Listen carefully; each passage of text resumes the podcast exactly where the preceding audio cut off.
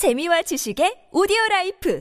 팟빵 안녕하세요. 군사돋보기입니다. 우크라이나군의 야포 탄약이 바닥나고 서방의 155mm 탄약 지원이 크게 부족한 것으로 드러나며 포병 전력 약세가 두드러지고 있습니다. 얼마 전 우크라이나군은 시가전과 매복을 통해 아무 경계심 없이 도심지 안으로 진입한 러시아군을 몰아내고 세베르 도네츠크의 80%를 탈환했지만 도심지 외곽에서 퍼부어댄 러시아군의 무차별 포격이 효과가 있었던 것 같습니다. 러시아군은 6월 13일을 기준으로 다시금 세베르 도네츠크의 70%를 장악하고 있다는데요. 그러나 밤이 되면 이 지역은 다시 우크라이나군이 우세한 상황으로 바뀔 수 있으며 지금 이 순간에도 남부전선의 우크라이나군 공세부대는 헤르손과 노바카우프카 일대의 러시아 방어군을 크게 압도하고 있습니다. 우크라이나군의 남부전선 대공세가 순조롭게 진행된 결과 드디어 개전 초기부터 110일 가까운 오랜 기간 동안 버텨왔던 헤르손의 러시아군이 퇴각하고 말았습니다.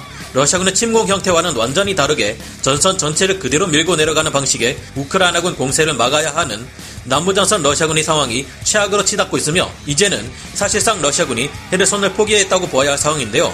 아무래도 러시아군은 드네프르강 남쪽으로 우크라이나군이 남하지 못하도록 하기 위해서 지켜야 할 헤르손과 노바카우프카 두 지역 중 절대로 포기할 수 없는 노바카우프카 지역을 결사항전으로 지키기로 마음먹고 방어 진지를 건설하는데 총력을 다하고 있는 정황이 포착되고 있습니다. 이곳에서 러시아군이 우크라이나군을 막아내느냐 우크라이나군이 러시아군의 새로운 노바카우프카 방어 진지마저 박살내고 크림반도와 멜리토폴로 진격해 돈바스 지역 러시아군의 배후를 둘러싸느냐 하는 것이 현재 상황상 가장 중요한 쟁점이 될 텐데요. 우크라이나군이 남부 전선을 모두 탈환하게 될지 러시아군이 우크라이나군의 공세를 다시 한번 주춤하게 만들 수 있을지 좀 더 자세히 알아보겠습니다. 전문가는 아니지만 해당 분야의 정보를 조사 정리했습니다. 본의 아니게 틀린 부분이 있을 수 있다는 점 양해해 주시면 감사하겠습니다.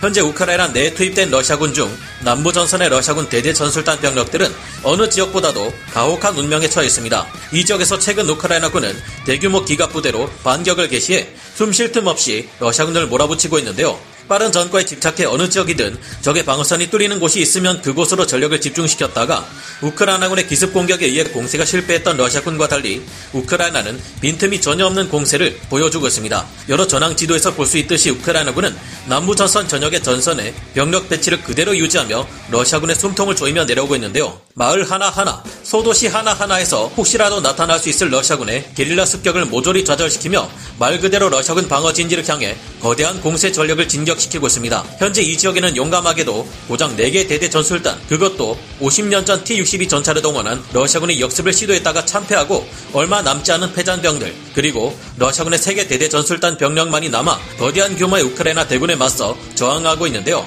남부전선의 러시아군은 그야말로 우크라이나군에게 박살이 나고 있는데 상황이 이렇게 악화되자 러시아군은 현재 새로운 방어선을 구축하고 뒤로 물러났습니다. 이 지도에서 보이는 얇은 보라색 선이 바로 그 방어선입니다. 크림반도 핵심 전력 공급원일 뿐만 아니라 T210 도로를 따라 상수도선이 깔려있는 이 라인에는 드네프르 강으로부터 크림반도로 이어지는 식수원이 존재하기 때문에 이 지역을 우크라이나군이 탈환한다면 남부전선 및 크림반도의 러시아군은 마실 물조차 구하기 어려워지게 됩니다. 새롭게 형성되는 러시아군의 방어선은 드네프르강 이북 지역에서 이남 지역으로 이어지는 두 개의 다리 중 노바카우프카 지역에서 시작되어 크림반도로 우크라이나군이 쳐들어갈 수 없도록 막고 있는데요. 이를 보아 러시아군은 드네프르 강을 지나는 두 개의 다리를 모두 지킬 수 없다 판단해 둘 중 절대로 포기할 수 없는 노바카우프카 지역을 중심으로 남쪽에 있는 크림반도 및 남부전선 러시아군의 보급로인 멜리토폴을 결사항전으로 지키려는 것으로 보입니다. 현재 방어군 전력으로는 헤르손을 우크라이나군의 공세로부터 지킬 수 없고 헤르손 대교를 폭파한다 쳐도 이 지역은 퇴적 지형이 넓게 펼쳐지며 물길이 좁아지는 곳이 많아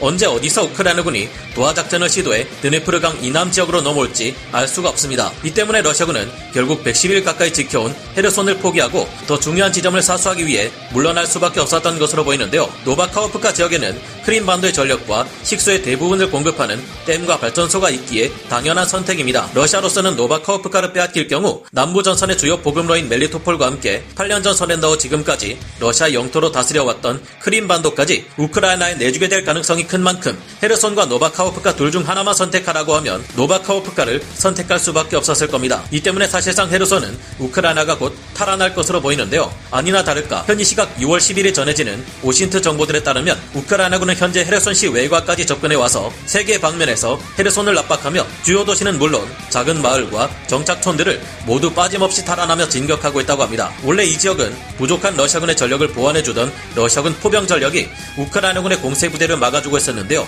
하지만 최근 이 러시아군 포병 전력이 세베르도네츠크 전선으로 이동하는 탓에 이 지역 러시아군 방어 부대들이 우크라이나군의 화력 공세를 당해내지 못하고 크게 밀리기 시작한 것으로 알려지고 있습니다. 우크라이나군은 미콜라이오에서 시작되어 헤르손으로 이어지는 M14 고속도로 축선에서 공세를 가해 러시아군의 헤르손 공항 방어선을 붕괴시켰는데요.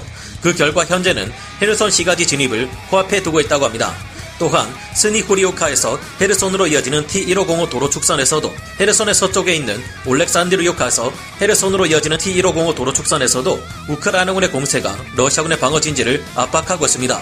이 같은 우크라이나군의 공세를 막기에는 전력이 너무 부족하고 추가적인 증원 또한 기대할 수 없는 이 지역의 러시아군 병력들은 새롭게 형성된 드네프르강 이남 노바카우프카 중심의 방어선에서 최후의 결사항전을 벌이기 위해 최근 헤르손주 일대에서 시멘트와 철근 등의 건축 자재를 대규모로 받아들이고 있다는데요. 러시아군과는 달리 진격 자체는 다소 느려도 점령 지역을 넓혀가며 보급로를 유지한 채 이어지는 우크라이나군의 남부전선 공세가 반드시 성공해 8년 만에 크림반도를 되찾고 동부전선 러시아군의 후방 보급로를 차단할 수 있기를 바랍니다. 이번에는 우크라이나 동부전선에서도 희소식이 들려오고 있어 찾아가 보겠습니다. 현지 시각 6월 13일 우크라이나 현지 요신트 정보들을 통해 알려지고 있는 바에 의하면 러시아군이 돈바스 전선을 주요 공세 전략 목표로 설정한 초기 가장 중요한 지역 중 하나였던 이지움 서쪽 숲에서 우크라이나군 제81 기계화 여단과 러시아군의 격렬한 전투가 이어지고 있다는데요. 놀라운 점은 이 이지움 방면에 투입된 러시아군 병력은 무려 32개 대대 전술단 규모에 달한다는 것입니다. 그런데 어찌된 일인지 슬라비안스크를 목표로 공세를 가하는 이들의 공세가 뜻대로 진행되지 않고 있다고 합니다.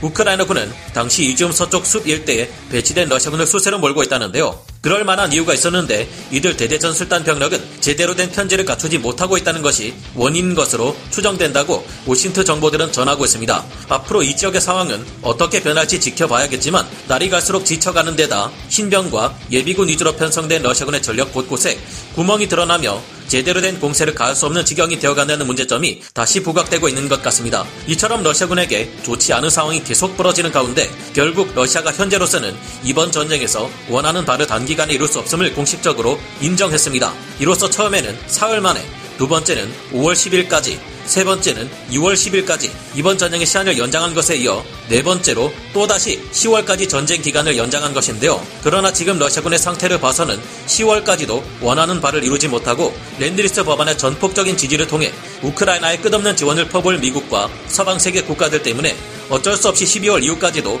손실만을 계속해서 누적시키며 힘을 잃게 될지도 모릅니다. 현재 우크라이나군이 처한 가장 심각한 문제는 모루 역할을 끝까지 해내야 할 루한스크 전선의 우크라이나 방어군들이 부족한 포병 전력과 탄약을 시급히 지원받는 것인데요. 이 문제만 해결된다면 시간이 길어질수록 우크라이나가 전쟁에서 승리할 가능성은 점점 더 커질 것이 예상되는 만큼 어디에서든 우크라이나의 대규모의 포병 화력 지원과 탄약 지원이 이루어지기를 바라봅니다. 오늘 군사 돋보기 여기서 마치고요. 다음 시간에 다시 돌아오겠습니다. 감사합니다. 영상을 재밌게 보셨다면 구독, 좋아요, 알림 설정 부탁드리겠습니다.